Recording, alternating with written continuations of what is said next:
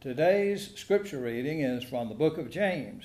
Now, three years ago, I announced that on the five Sundays of that September, we'd focus on the book of James.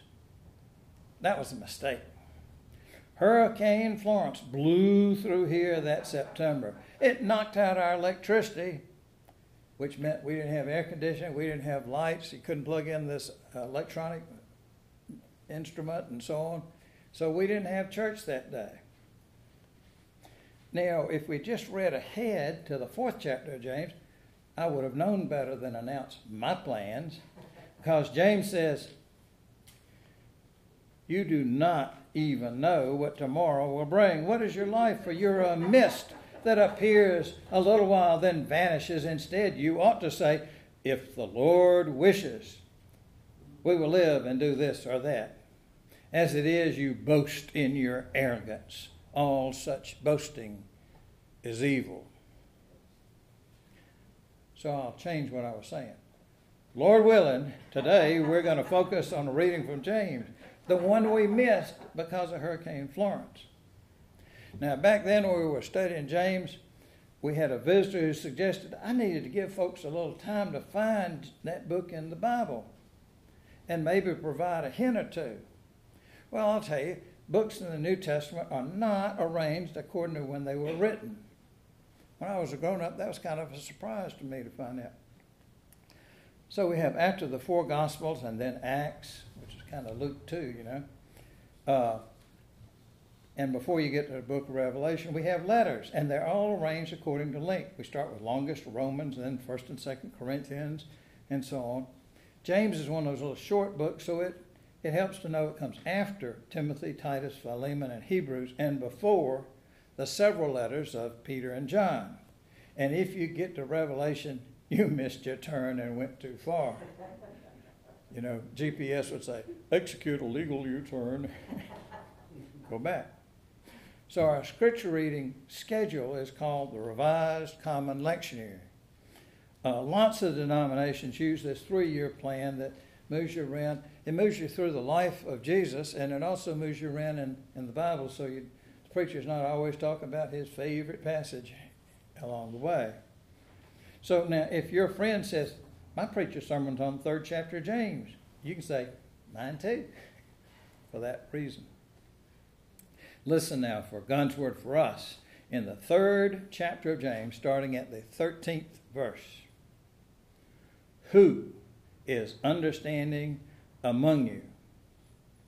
Who is wise and understanding among you? Show by your good life that your works are done with gentleness, born of wisdom. But if you have bitter envy and selfish ambition in your hearts, do not be boastful and false to the truth. Such wisdom does not come down from above, but is earthly, unspiritual, devilish. For where there is envy and selfish ambition, there will also be disorder and wickedness of every kind. But the wisdom from above is first pure, then peaceable, gentle, willing to yield, full of mercy and good fruits, without a trace of partiality or hypocrisy. And a harvest of righteousness is sown in peace for those who make peace those conflicts and disputes among you, where do they come from? Do they not come from your cravings that are at war within you? You want something and do not have it, so you commit murder and you covet something and cannot obtain it, so you engage in disputes and conflicts. You do not have because you do not ask. You ask and do not receive because you ask wrongly in order to spend what you get on your pleasures. Submit yourselves, therefore, to God. Resist the devil, and he will flee from you. Draw near to God, and he will draw near to you. This is the word of the Lord. Thanks be to God. Let the words of my mouth and the meditation of my heart be acceptable to you, O Lord, my rock and my Redeemer. Amen. Who is wise and understanding among you? The question that James starts with got me to thinking about some of the wise and understanding people I've known among the Berea church family. I think of J.W. Coates. J.W. was blessed with a warm smile, a twinkle in his eye that told me this man has a sense of humor and joy in life. And he had a firm handshake that just, just his handshake said, My word is my bond. I think of Johnny Coates. The first time Betty and I went over to visit Alice and Johnny at their house, Johnny told me that in his long and difficult struggle with cancer, he knew that he had no control over what might happen tomorrow or today for that matter. But one thing he was resolved to do. He talked about how Jack Sherman, the beloved former pastor here at Berea, Jack had started every service with that 24th verse of Psalm 118. This is the day the Lord has made. Let us rejoice and be glad in it. Johnny said that he had made that verse his motto, his mantra, to rejoice and be glad in every single day God gave him. And he did. I think of Louise Bird and two particular kinds of wisdom. Every time she met someone, she'd say, I believe I made a new friend. And she'd often add, You just can't have too many friends. Louise had the wisdom of how to make and, more importantly, keep friends. Another kind of wisdom she had was her choosing to be helpful. She told me that the one regret she had about that accident that injured her back and kept her from driving was that no longer could she drive other people to their medical appointments like she had before. Nonetheless, Miss Louise found ways to be helpful. While she lived at home, she kept in regular f- phone contact with most everyone here, I think. When you were on the receiving end of one of her calls, you knew you had been blessed. And even when she was in Springbrook, Louise had found a way to be useful. Another resident had lost the use of one arm due to a stroke. So Louise volunteered to cut that lady's meat at mealtime so the lady could enjoy her meal instead of waiting and waiting for staff to notice her need. She cut her meat before she cut her own. I think of the wisdom of Bruce Coates. At Sunday school, Bruce would always ask interesting questions. He'd ask his question, and then you'd hear people, the teacher and the students saying, That's a good question. I was kind of wondering about that myself, now that you mention it. He had gifts of paying attention and the curiosity that leads to insight. He also had a way of expressing memorable compliments. Early on, when we were here, eight, nine years ago, he told Betty that she had a way of playing the piano just made him happy. She smiled all week on that one.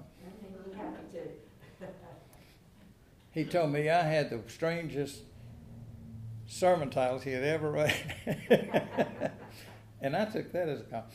Well, he also had a sense of humor that helped him through trying times. One day, we drove over to the hospital in Smithfield where he had been hospitalized, and we expected him to be another few days, but we got there and there's an empty room. So we called his house, and he explained that the doctor had released him. So he said, "I hailed, I hightailed it out here, out of there, and I'm, I'm home just sitting on the sofa practicing my guitar." we just found out he used to play guitar, and it would, and they said, "Oh, if you'd play Silent Night for us." Well, he ended up giving that guitar that guitar ended up going to Dylan, and Dylan has played it for us. So I think of the wise and understanding Doug Hammond.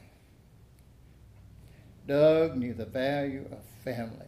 He cherished his and Sharon's children and grandchildren, and they cherished him.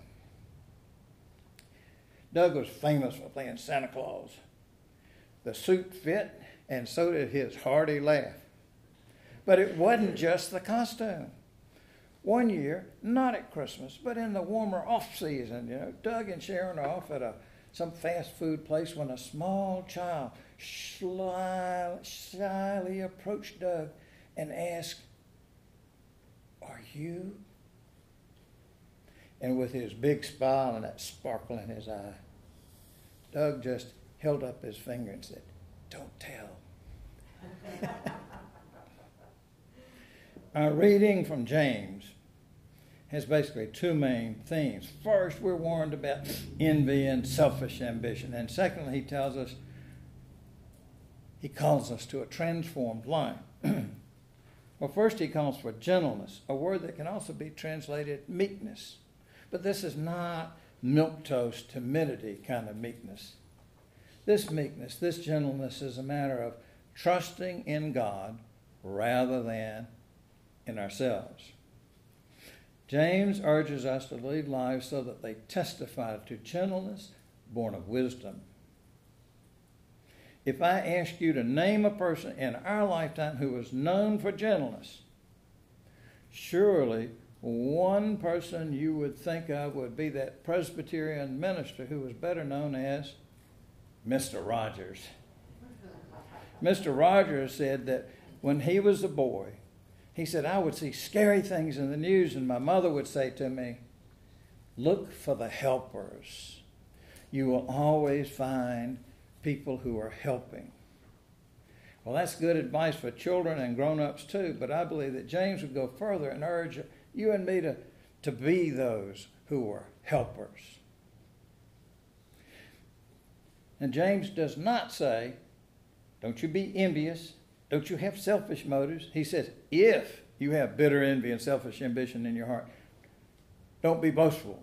Do not be false to the truth, because that leads to a host of problems. And by contrast, the wisdom from above is first pure, then peaceable, gentle, willing to yield, full of mercy, and good fruits without a trace of partiality, hypocrisy. And a harvest of righteousness is sown in peace for those who make peace. Jesus said something like that too. Blessed are the peacemakers, right? Now, did you hear that phrase, willing to yield? And think, now, wait just a minute. if you've ever tried to get on certain highways, you know that a lot of people don't understand that word yield means you wait for the other people, right? Well, part of that willing to yield is, is as simple as being willing to listen. If you're really, I'm sure I'm right, if you're already convinced, you don't need any more information. You don't need to pay attention to anybody else's point of view. If you want to see bad examples of that, just go online and say something about politics or religion or public health or motherhood and apple pie or anything you want, and you will get bad examples of that. Last week, I sent a pastor friend over in Durham a copy of a book review that I had written of this little book by Will Willimon called Leading with the Sermon. And I may have to make a handout of. it. He's got one section of how congregations ought to listen for a good sermon and get on their preacher when they don't. We might make a handout for that sometime. Well, my friend in Durham said that his church has quit using that term leader. And instead, they use the word listener. Sounds like a pretty good plan. So, first, we're warned about envy and selfish ambition. And second, he calls us to that transformed life, a life that is not double minded. Double minded in the sense that we try to be friends with God and friends with the world. The problem is we can't have it both ways. What the world values, what the world honors, fame, money, possessions, conquest, triumphs, that kind of stuff. That's not what God loves and what God values. Chasing what the world values can lead us into all kinds of trouble. In the fourth chapter of James, we read, You covet something and cannot obtain it. So you engage in disputes and conflicts. You don't have because you don't ask. You ask and you ask you don't receive because you ask wrongly. You know, when we pray for something for our selfish benefit, I pray that my team wins and yours loses. Well, why, do, why, why should I think that God likes my team or me better than you? That God loves all, all his children. And I guess all the teams. Well, this morning we began with examples of answers to the questions that James asked. Who's wise and understanding among you? Let me give you a couple more outside our church family. In my work as a psychologist, I'm, I have to tell you, I heard so many disturbing and tragic and awful stories, especially from people who had been victimized by abuse or violence or just hateful behavior. One lady who'd been mistreated and disrespected in just unbelievable ways asked me, Why? Why would people be so mean? Well, I told her that was a good question for which there was no good answer.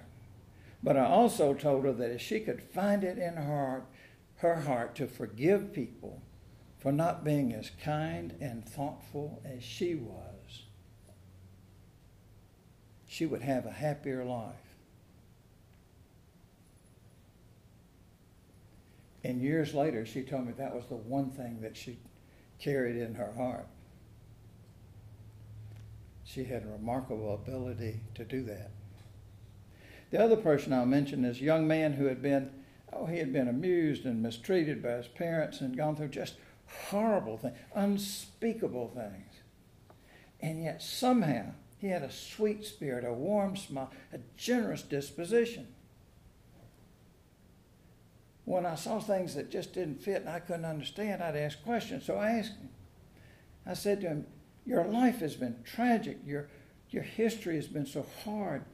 Everything about your life would predict that you would become angry and bitter and mean, but you're not. Someone somewhere in your life has loved you. Somebody has cared for you. Who was it? And he grinned and grew big and said, My grandma.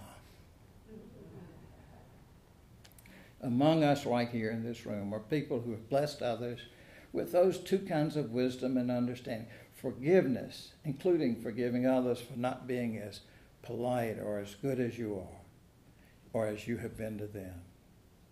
And loving others in such a way that builds them up and affirms the value of their life. Being loved and forgiven, that is why we can say with the psalmist, This is the day the Lord has made. Let us rejoice and be glad in it. Thanks be to God.